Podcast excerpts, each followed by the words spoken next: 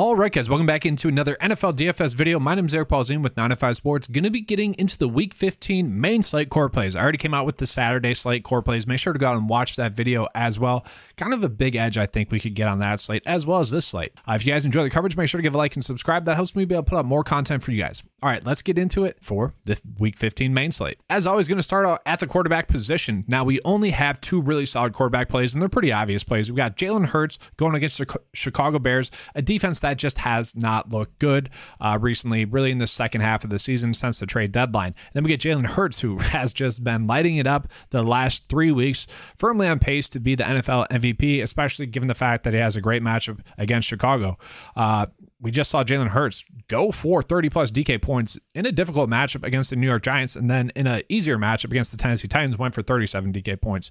I do think we can expect him to really go out and have a great game in this one. The question is, do you have to pay out for him? Because we get Justin Herbert at $1,000 cheaper in a great matchup going against Tennessee Titans, a team that, you know, Jalen Hurts just went for 37 DK points against. Then we look at Justin Herbert, been extremely consistent over the last four weeks, uh, scoring over 20 DK points in all four of those. And the thing that I really love about him is that the last three weeks, over 47 passing attempts in all three of those games 51, 47, and 47. Obviously, that's highly appealing. And then tack on the fact that all of his passing weapons are finally healthy and active. That is huge. You got Ekeler, Everett, Allen, Palmer, and Mike Williams all ready to go. The fact that he's been able to put up 20 plus DK points the last two weeks with only throwing one touchdown is appealing to me as well. This is a game in which he should be able to throw for 300 passing yards and also have multiple TDs. It wouldn't be shocking to see him get 30 DK points in this one. So for me, it's like Jalen Hurts or Justin Herbert. Now, getting into the running back position, with the news that Rhamondre Stevenson got injured and is most likely going to sit, that does make the running back position much more difficult. Okay, if you guys watched the first look build, you knew I was going to be on Stevenson and also Conner. It was going to be as simple as that because they're just going to be playing in 90% of the snaps, have a nice, safe, high floor, and we would love that. So if Stevenson is healthy and active, sure, we can go ahead and play him still. I think that'd be great. If Stevenson sits, however, that does make the slate a little bit more difficult. Like Damien Harris, I would fully imagine that he would be the running back that they turn to, and he could get used in the passing game a little bit as well. Like if he can play in 80% of the snaps going against the Las Vegas Raiders at 5.8, that would be highly appealing to me. That'd be a player that I would want to go out of my way to play. But if he sits, then we're looking at a big question mark. Is it going to be Pierre Strong, who obviously looked really good last week? It certainly could be. And like he'd be someone that I think we would want to play, especially at that minimum price point. Obviously, DraftKings couldn't price adjust to that because the salaries already come out. Like he would be someone I think we're going out of our way to play, but also Kevin Harris, you know, more of a bruiser. He looked good as well. I think it would be strong that we prioritize, but that is just a situation that we have to wait for the injury news on. So let's talk about James Conner. Played in 90% of the snaps. You know, he was an easy play on that slate against New England, even in that difficult matchup. Okay. Just because it was it was simple. Like playing in over 90% of the snaps, gonna get some targets, gonna get over 20 opportunities opportunities. You just can't pass up on players like that. And I can't pass up on him this week, especially on this slate where there's a lack of quality of great plays at the running back position. James Conner at 6.9 is just kind of an obvious play. Thought that would happen, you know, with the first build video. If you watch that, it did happen. Going to be a great play. Someone I'm playing. Then from there, like Derrick Henry going against the Chargers. You know, obviously this is a great matchup, one of the best matchups on the slate. We can get a stud running back that's going to be playing 20 are going to be getting 20 plus opportunities, that's going to be highly appealing to me. At 8K, that's not priced up like too high to the point where you have to worry about it. And also, like, can the Titans keep it close against the Chargers? I think so. Like, the defense is not that good. Tennessee should be able to go out and score. The game should stay close enough to the point where Derrick Henry doesn't get, you know, game scripted out of it. I want this game to be high scoring, so I, you know, I do think Derrick Henry at the running back position at 8K is going to be the route to go. From there, getting into the receiver position now the receivers are loaded. It's a loaded position this week. You know, the running backs not so loaded. Well, the receivers are definitely making up for that this week, starting with Ja'Marr Chase. Ja'Marr Chase, over his last four games, three of them have been over 30 DK points. And sure, the matchup with the Bucs isn't the best, but tack on the fact that Tee Higgins could be out with a hamstring injury, that should just mean that Ja'Marr Chase's targets are going to be solidified. And he is going to be someone that I think we're going to need to be going out of our way to play.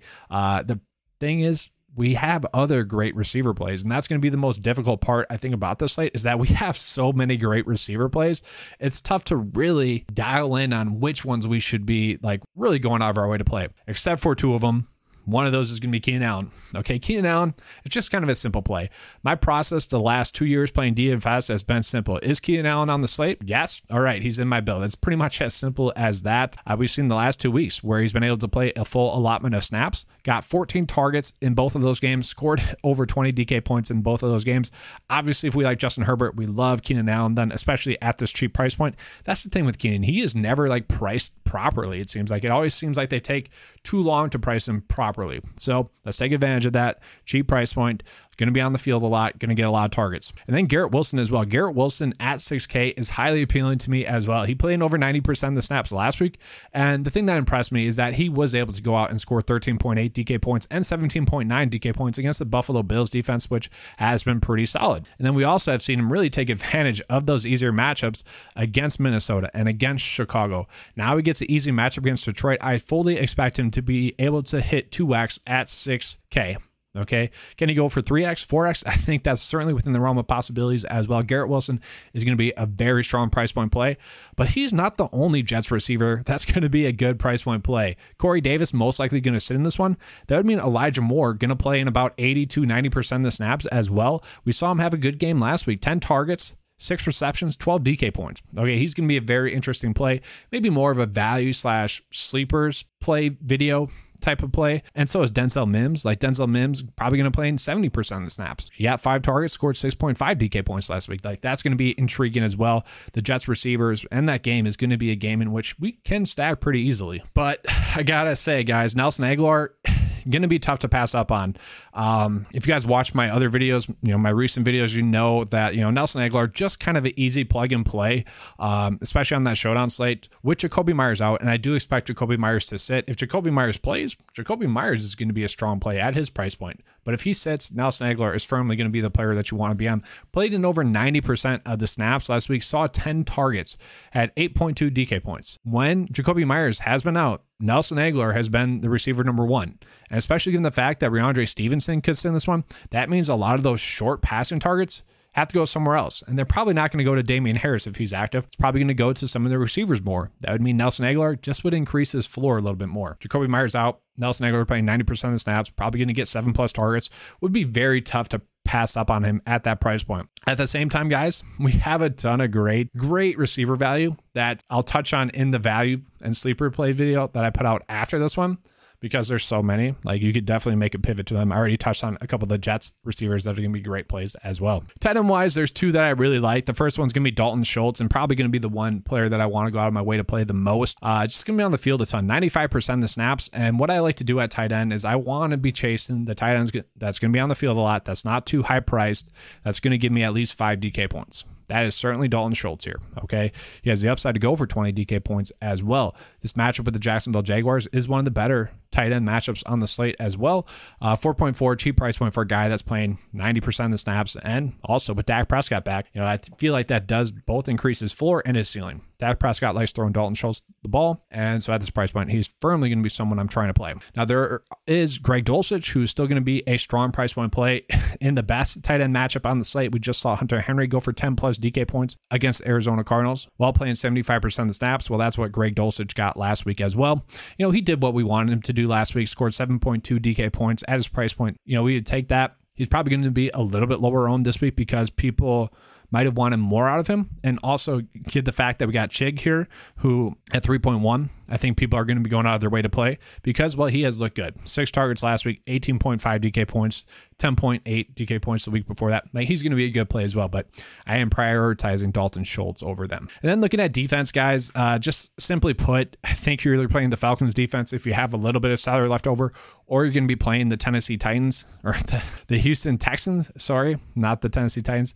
Um, the Texans haven't went negative thus far this season. And even if they go like minus one, minus two, that's not going to hurt you too much. The strategy is simple at defense. Just play the lowest price defense that's not going to go negative and just don't put too much thought into it. Honestly, they should just be eliminated. I know, was it the Dallas Cowboys were chalky, I think, last week? One of the defense was chalky last week and they were priced up. And that was just, that helped me be able to have a good week because people overspent at defense for, I don't know, I like it's, it's week 14, now week 15. Like people should know what to do with that by now. It's just, it was just strange, you know?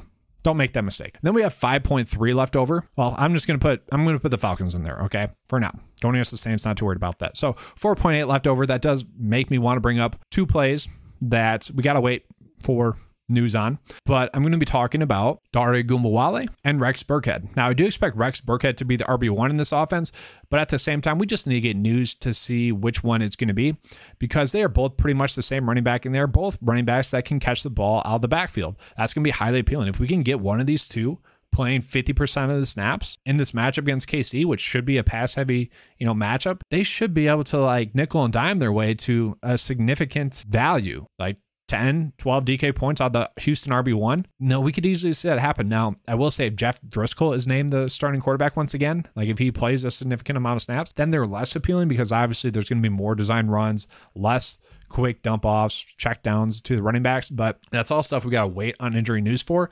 For now, I'm going to put Rex Burkhead in there. Uh, knowing that it could change. Heck, we could go to one of the New England running backs if we need to. But that's all I have for you guys for this core plays video. Just a reminder, you know, the Saturday core plays video is out there for you guys. Make sure to check that out. We'll be coming out with all the content for you guys as well this week. The values and sleeper plays video will be out this Wednesday afternoon. And then I'll be touching on the Thursday night showdown slate this evening as well. Uh, be on the lookout for all that content. All right, thanks for watching, guys. And as always, let's keep cashing.